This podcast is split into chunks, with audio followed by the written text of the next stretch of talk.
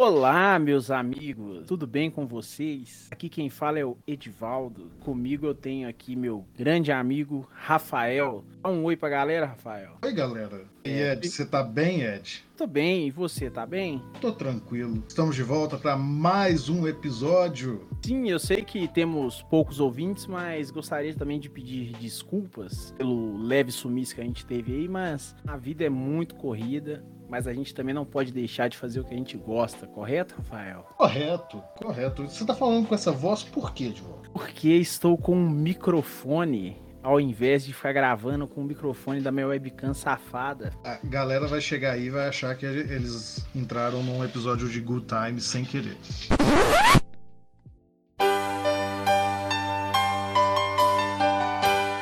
Good Times.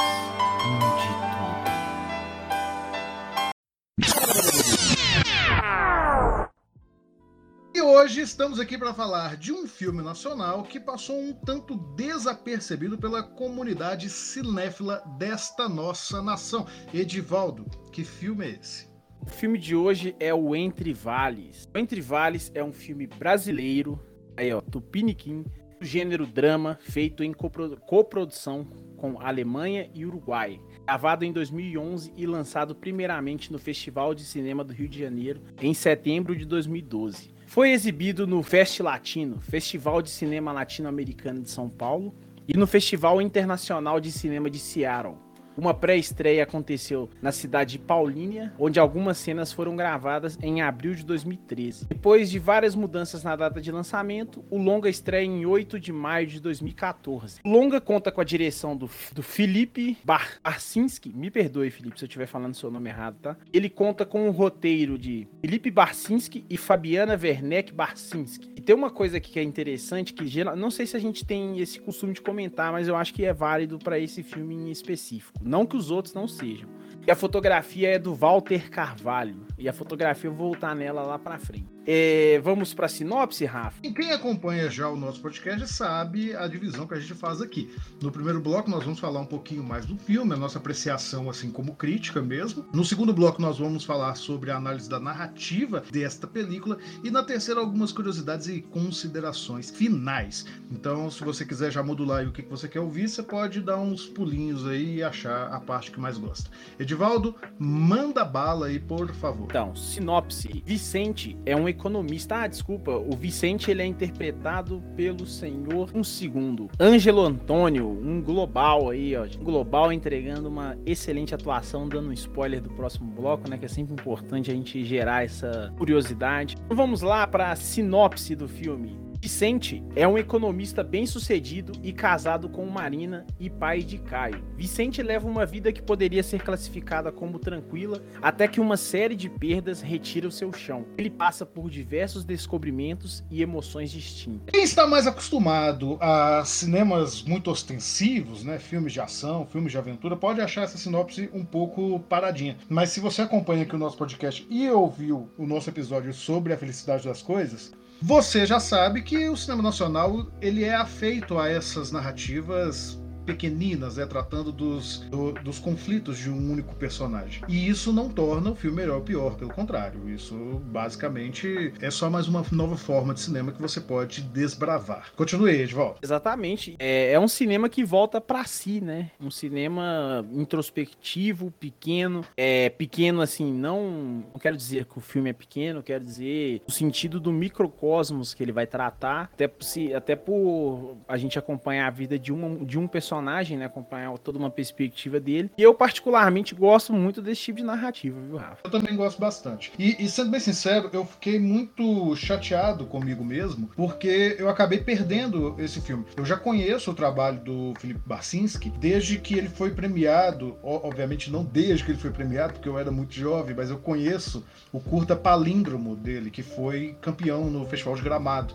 Se eu não me engano, em 2001, mas eu posso ter equivocado. Acabei vendo ele depois depois na faculdade, quase 10 anos depois, e não sabia que ele tinha feito um, um longa-metragem. Inclusive, na hora que eu fui correr atrás para poder ver que ligou uma coisa na outra, não ligava o nome ao, do diretor à obra, né? Mas Palíndromo é um filme muito interessante que tem muito a ver com esse, inclusive, tá? Mas não, não, não vamos colocar o carro na frente dos bois, não, que vocês vão entender no segundo bloco. Mas basicamente é um grande cineasta, é, tem uma mente bastante criativa para a construção da narrativa, embora hum, eu acho que ele faça umas trucagens, Ed. Eu não acho que as estruturas narrativas dele sejam tão complexas, mas que ele elabora de uma maneira interessante. Esse Sim. filme eu gostei bastante.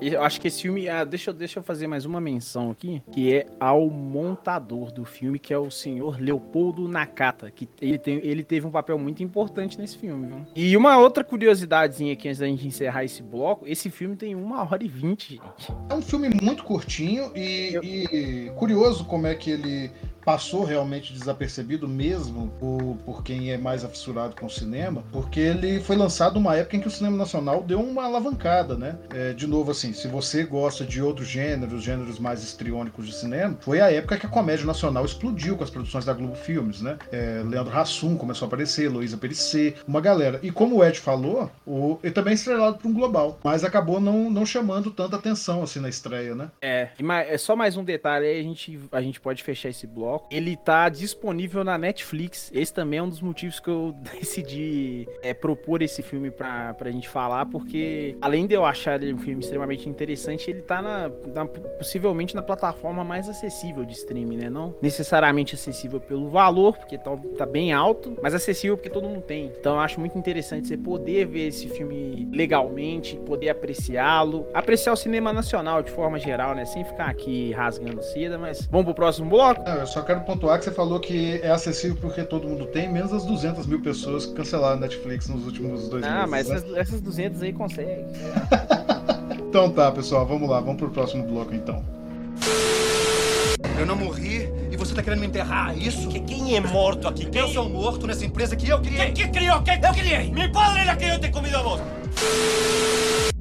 Agora, no segundo bloco, nós vamos ao que interessa o que faz este filme ser bom ou não através da perspectiva da narrativa ou dos estudos da narrativa. E aí, Edivaldo, você tem mais algo a complementar antes da gente entrar assim nessas, nessas coisas chatas de descrever as estruturas narrativas? Que isso, a gente está fazendo um trabalho aqui excelente, hein? Tem nada de chato, não. Já que estamos fazendo um trabalho excelente, pensem aí, vocês que estão nos ouvindo, em apoiar este maravilhoso projeto. Tá sempre trazendo aqui conteúdo de qualidade para vocês nesse tempo onde é tão raro encontrar conteúdo de qualidade. E faça um pix aqui pra gente. Segura, espera, lá no final eu vou te passar a chave. Ok, Edval? Por favor, prossiga. Vou te passar a chave.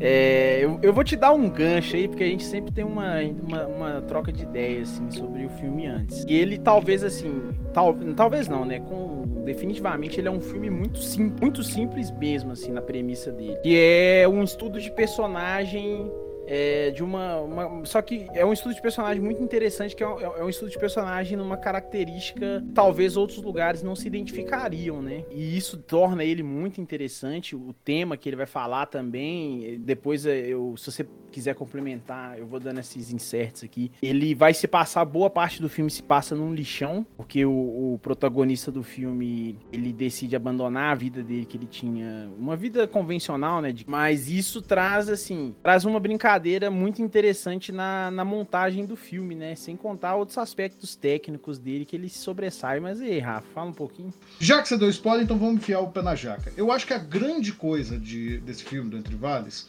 é como é que ele constrói a sua narrativa através do tempo. Então, tocando bem, falando assim, facilmente de maneira resumida, o tempo no, no cinema ele pode acontecer de duas formas. É o tempo da narrativa e o tempo do, da própria história, né? O quanto tempo se passa ali na história. O tempo que se passa na história, nesse caso aqui, é irrelevante, mas o tempo da narrativa é muito curioso.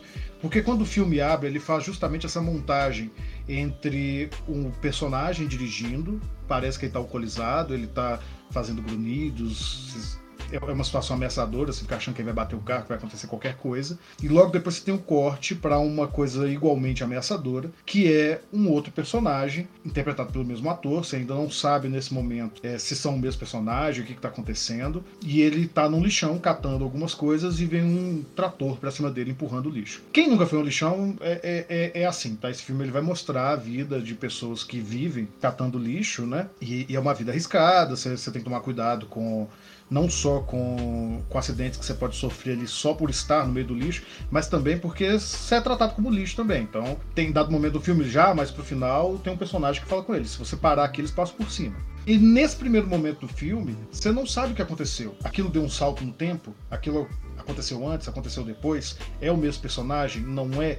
Nas cenas seguintes, ele já te coloca essa dúvida, porque o nome dos personagens é apresentado e cada um tem um nome diferente. E isso te planta a dúvida: o que, que eu estou assistindo? O que, que é isso? É uma, um, uma abertura para o filme que permite criar uma expectativa de curiosidade, que vai ou não se sustentar através da história que está contada ali. E, e, eu acho que é isso. Para começar isso, Edilberto. Você quer comentar isso? Assim, um aspecto que eu acho interessante também, lógico que não tem o lugar de fala, não tenho conhecimento para falar a respeito, mas é a forma como o como aquelas pessoas que vivem de catando os recicláveis lá, né, para poder fazer uma renda, para obter uma renda, é, não é mostrado em momento nenhum com desrespeito ou, ou com um olhar assim, digamos assim, de cima. A impressão que a gente tem junto, aliado né, à fotografia, à direção, é que a gente está vendo aquela realidade como ela é. Não de uma forma, ou seja, romantizada ou desumanizada, porque ali dentro existe. É, eu tinha chegado num, num, certo nível de pensamento que ali existe um micro-universo ali de pessoas que elas vivem daquilo, aquilo é a rotina delas, não é estranho. E isso eu acho que o filme é muito competente em trazer que ah, aquilo não, não, é estranho a, a, quem está assistindo em momento nenhum, porque os personagens não tratam aquilo como. não tratam aquilo de forma estranha e. Isso, assim, pelo, pelo menos assim, no meu ver aqui de fora, né, da minha bolha aqui, eu, eu imaginei que foi uma forma muito respeitosa, né, de tratar até uma profissão que seria, assim, visível na sociedade, correto? Concorda comigo? É, você está falando aí e, e, me faz pensar de novo como é que a nossa pequena diferença de idade faz uma, uma diferença muito grande. Você não se lembra, aqui perguntando abertamente, a gente não combinou isso antes. Você se lembra das matérias que se passavam na, na TV sobre o pessoal que vivia no lixão ali no começo dos anos 2000? Não, não me lembro. É uma... Qual que é a nossa diferença de idade, Ed? Acho que é dois anos, né? Momento político aqui. É, quando eu cresci, isso era muito comum, tá? A gente sabia que isso acontecia, as pessoas viviam no meio do lixo. Mas então eu acho que é mais uma representação do que a gente via mesmo, sabe? Em reportagens e em, tudo, em, em, todo tipo de matéria que saía na mídia na época, de como é que era a vida das pessoas que, né, que viviam, muitas ainda vivem. Há, há poucos anos atrás, inclusive, saiu até uma novela na Globo que retratava uma personagem que vinha de, de que morava no lixão, né, cresceu no lixão, que era uma realidade constante do Brasil até meados ali da, da do fim da primeira década do, dos anos 2000, né? Então eu acho que a representação ela, ela é mais fiel do que respeitosa. Obviamente, você ser fiel já é respeito em si, eu não discordo de você não, mas eu acho que ela busca mais essa fidelidade. Apesar disso, eu, eu senti um pouco que esse filme ganharia se ele tivesse aproveitado melhor não atores nesses cenários. Uma coisa meio Cidade de Deus, sabe? Sim, sim, sim, bota fé. Eu imagino que deve ter uma parcela que são não atores lá, viu? Com certeza sim, mas não são os que tem fala. É, isso, isso é problemático também, né? Então, mas para mim, eu acho muito interessante dentro da estrutura narrativa do, do Entre Vales, que é essa brincadeira do leve trás, né? Até um pouco mais radical, assim. A gente tem um exemplo muito legal do cinema que é o Pulp Fiction, né? Ele, ele, ele parte um pedaço do filme para mostrar depois, né? Uma coisa que aconteceu, que já tinha acontecido, mas a gente não, não tinha visto entre vários brincam com essa na... ele brinca com essa narrativa do leve trás. Eu até usei um exemplo, eu acho que é legal da gente registrar aqui no podcast que ele é um, um quebra-cabeças ali ele vai te entregando uma parte do final, uma parte do começo, a parte final, a parte do começo, até chegar no meio. E através desse meio você entende todo o acontecido dentro da tudo todo o acontecido dentro da trama para justificar o final e também ajudar a entender o começo do filme. É isso aí, senhor Rafael? É isso mesmo. E eu achei interessante que você citou Pulp Fiction, porque é, duas coisas, na verdade. Você citou Pulp Fiction que você falou que esse filme brinca com essa noção. Eu acho que a grande palavra para a gente falar sobre a estrutura desse filme é que é uma brincadeira. Por quê? O Pulp Fiction ele, ele trabalha com uma estrutura diferente, embora lembre. Porque o que acontece no filme do Tarantino é que você acompanha várias histórias de personagens diferentes. Então você muda o foco narrativo e assim você tem possibilidade de mudar o tempo e outras coisas da, da estrutura. Aqui ele brinca com isso, te colocando a ideia de que talvez você não esteja acompanhando o mesmo personagem. Até porque como, como a gente já deu aqui o spoiler que é o mesmo personagem, é, você tem, na verdade, duas personas no mesmo personagem, como se fossem dois indivíduos diferentes. E, e na verdade, o que esse filme está fazendo é confundir se ele está num sistema de alepse ou de prolepse, que é um jeito em português bonitinho de falar flashback e flash forward como eu, eu, já comentei antes, você, você começa a ver o filme sem saber se uma coisa aconteceu antes, outra aconteceu depois. Esse cara era rico e perdeu tudo, ou era pobre e, e vai ascender. É, a, a, gente, o filme te confunde e não te permite saber se o arco narrativo do personagem ou dos personagens é, é um arco ascendente ou descendente. Para explicar muito rapidamente aqui, o arco ascendente é é aquele arco onde o personagem começa numa situação negativa e ele evolui para uma situação melhor, seja sabe, externa ou interna. E o descendente é o oposto, né? O arco negativo é o oposto. É o arco que ele começa bem e ele começa a cair. É, a, já diria que falando... uma, uma piadinha rapidinha, já diria o saudoso Tom Zé, né? É confundindo que eu vou te explicando. É confundindo que eu vou te explicar. E é, é por isso que eu muito. Você tá na, na vibe das referências eu sinto muito o espírito mesmo assim de Tom Zé nesse filme, porque ele é muito simples, a estrutura é muito simples, mas ele está o tempo todo brincando com a sua percepção. O que, é que aconteceu? Quem que é isso? E eu acho que mais marcante disso é uma cena que provavelmente muita gente vai deixar passar, que é bem no comecinho, assim que você está começando a acompanhar a história do, do Vicente, que ele está cuidando do filho, tem todo esse drama dele com o filho, e a esposa chega em casa, tá tudo apagado, ela vai para frente do espelho e chora. É uma cena que a princípio ela soa até forçada no momento que ela aparece do filme. Mas como eu já falei em alguns outros episódios, em geral, esses filmes que brincam com a narrativa, eles costumam te dar a chave de leitura. E nesse momento, pelo menos para boa parte do filme, a chave de leitura é essa. Faço a pergunta para vocês que eu já fiz pro Edivaldo em off. Essa cena acontece quando?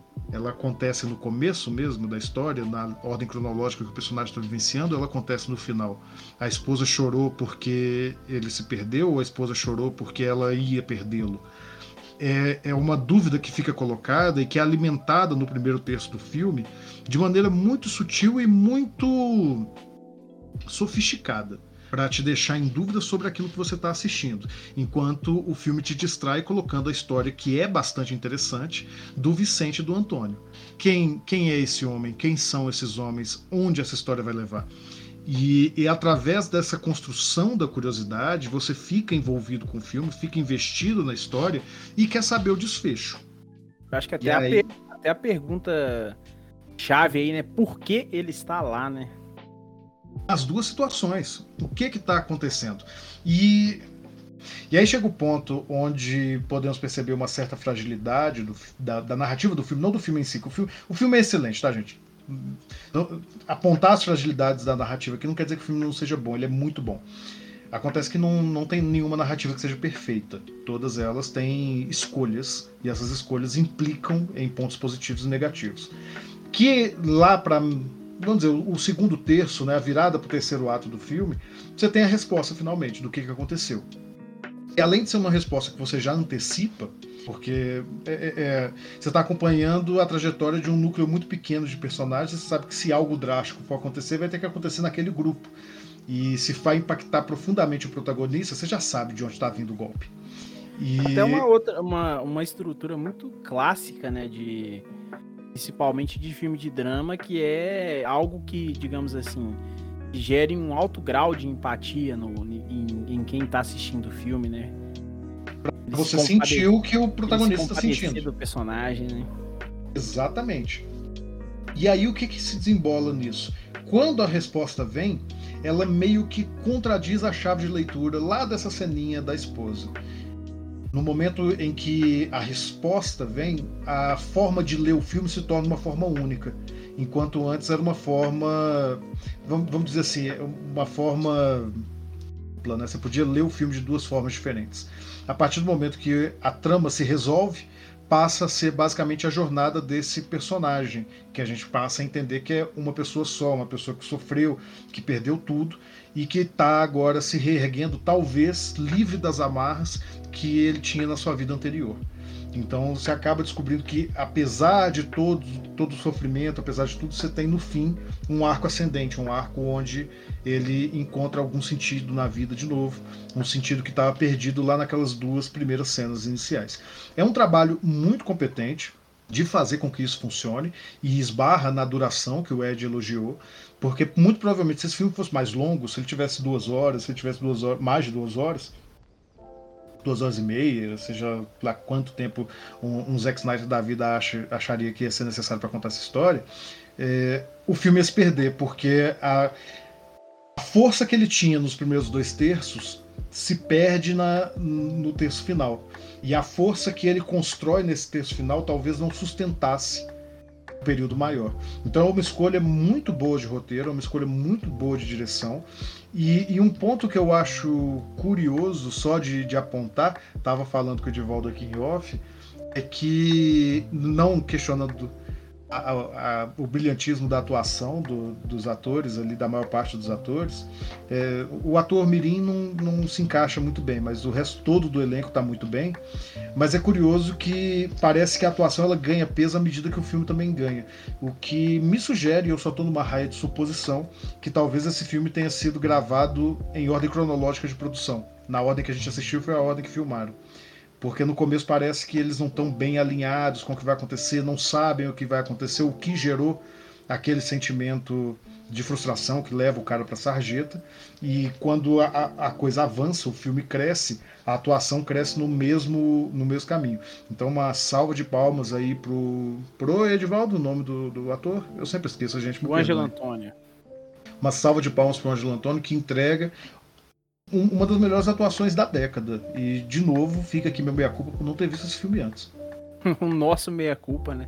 É, mas assim, até um reflexo. Eu tô especulando, tá, gente?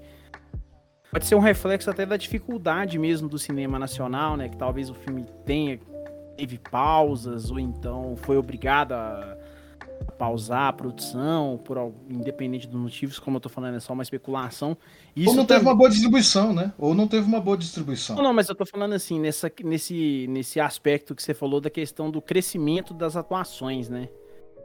Porque esse apontamento que você fez, ele é muito, ele é muito, ele é muito inteligente, porque de fato, no momento assim, vamos, vamos dar um, vamos dar um spoilerzinho aqui. Vai. A gente já deu todo. A gente já contou o maior segredo do filme. Manda bala. Eu acho que assim, o, o, seria assim, um grande ápice né, de, de entrega é, de carga dramática é a cena quando ele. O, o, o, Vicente ele descobre que o filho dele tá morto. Aquela cena é uma cena muito. muito visceral, a direção ali abusa do close-up, né? Aquela, aquela câmera muito, muito colada, que é um estilo de direção que eu aprecio bastante. E, e valoriza e valoriza muito a atuação, valoriza muito a entrega do ator dentro do personagem. E sim, uma salva de palmas pra esse cara que eles arrebentaram aí. E mas no geral é, é, isso mesmo, assim, como você disse, a, a, gente poderia até especular assim questões de motivação, do porquê que a mulher estava chorando, Mas como isso vai, digamos assim, o cerco se fecha ali, né, em determinado momento, isso mata um pouco essa essa diversão do cinéfilo que é interpretar as possibilidades, né? Então vamos bola para frente. Bola para frente. Tivemos no próximo bloco. E você tá querendo me enterrar, é isso? Que quem é morto aqui? Quem? Eu sou morto nessa empresa que eu criei. Quem que criou? Quem? Eu criei! Mi padre la criou ter comido a vos! Olá, meus amigos. Fiquei sabendo que eu estou falando cantado. Estou emocionado por estar gravando com o microfone. Não precisavam saber disso. E, e só porque você fez essa graça, eu vou colocar Google Time de novo. Escutem aí.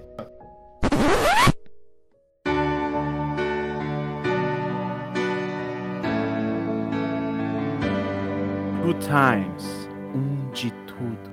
O melhor isso. podcast. Você trata de deixar isso aí no. Não no- gostaria de tirar isso aqui na edição.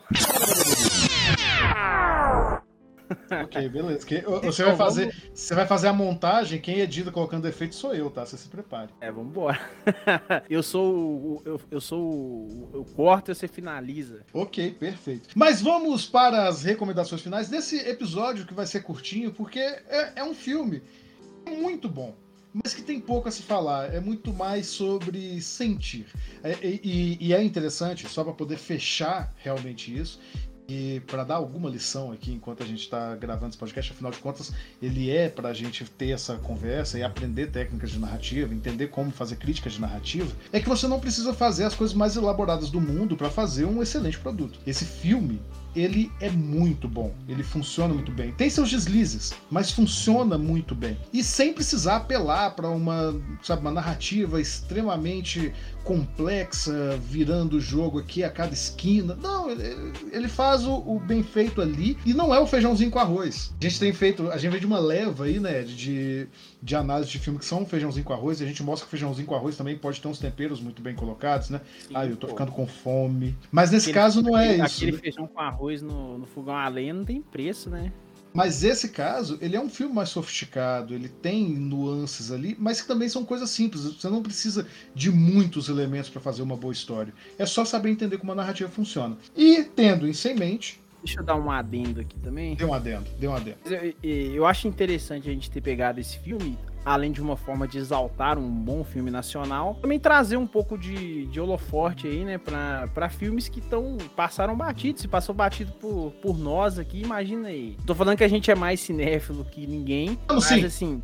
Mas no nosso cerne a gente gosta de cinema e gostaria de indicar bons filmes para as pessoas assistirem, né? E esse é um deles. A gente é muito cinéfilo, muito cinéfilo, altamente cinéfilos. Mas vamos adiante, vamos às indicações. Edivaldo, qual a sua indicação cultural para esta semana? A minha indicação cultural vai ser o filme Arábia. Arábia. É um filme, é um filme conterrâneo aí da sua terra, né? De Do show? contagem. Mas se eu não me engano é de contagem mesmo, né? Mas É, é do show, né? Ele Chorei. é. Cara, a gente tem que dar uma criticada aqui no, no- na pesquisa, hein? Porque quando a gente vê filme gringo aqui, tem o diretor, tem a porra toda. E quando é filme nacional, não tem? Vamos abrir o Não. olho aí, né, gente? É- Isso, é Os diretores são Al- Afonso Shoa e João Dumans. Eu sei, eu fui, fui aluno dele. Aí. Ele é um, ele é um filme também de, digamos assim, de narrativa, narrativa simples, até mais, até linear, né, comparado com o filme que a gente trouxe hoje. Mas é um excelente filme, é uma indicação assim que isso vale super a pena. Filme nacional, gente, filme nacional de alto calibre aí que passa batido. Ele está disponível para aluguel no Vimeo, pela bagatela de 1 dólar e 50 centavos, que isso deve dar o Que na cotação do dólar atual dá 2 milhões de reais. é, dá 2 milhões de reais. E você, Rafael, qual que é a sua indicação cultural? Pô, meu coração foi tocado pela sua defesa aí do- dos cineastas nacionais, então eu vou indicar uma obra literária, mas também uma obra feita por um brasileiro, que na verdade vou dar um plus pra você, são três obras em uma. Eu vou indicar a trilogia Deuses de Dois Mundos, do PJ Pereira.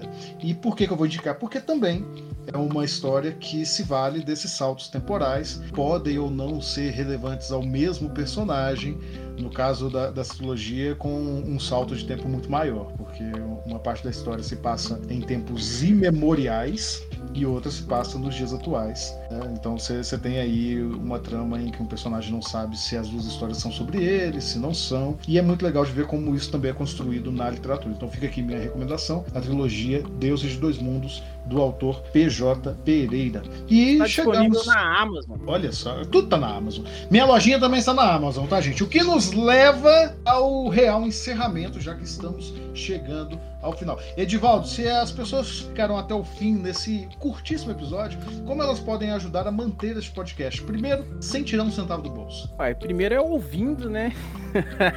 Sim, ouvindo, partilhando com pessoas que você pode achar que, que vai gostar do filme, que vão ter interesse por assistir o filme, que inclusive está na Netflix, deixa eu ressaltar isso novamente. E marcando a gente, pô, faz lá um partilha no seu stories do Instagram, marca a gente, a gente vai ficar super feliz. A gente, a gente tem um, a gente adora quando o público de certa forma interage com a gente e, e, é, e é muito gratificante, né? Faz o faz a faz o trabalho que a gente tem em fazer o podcast, em se reunir, é lógico, é um prazer discutir de cinema com esse homem maravilhoso.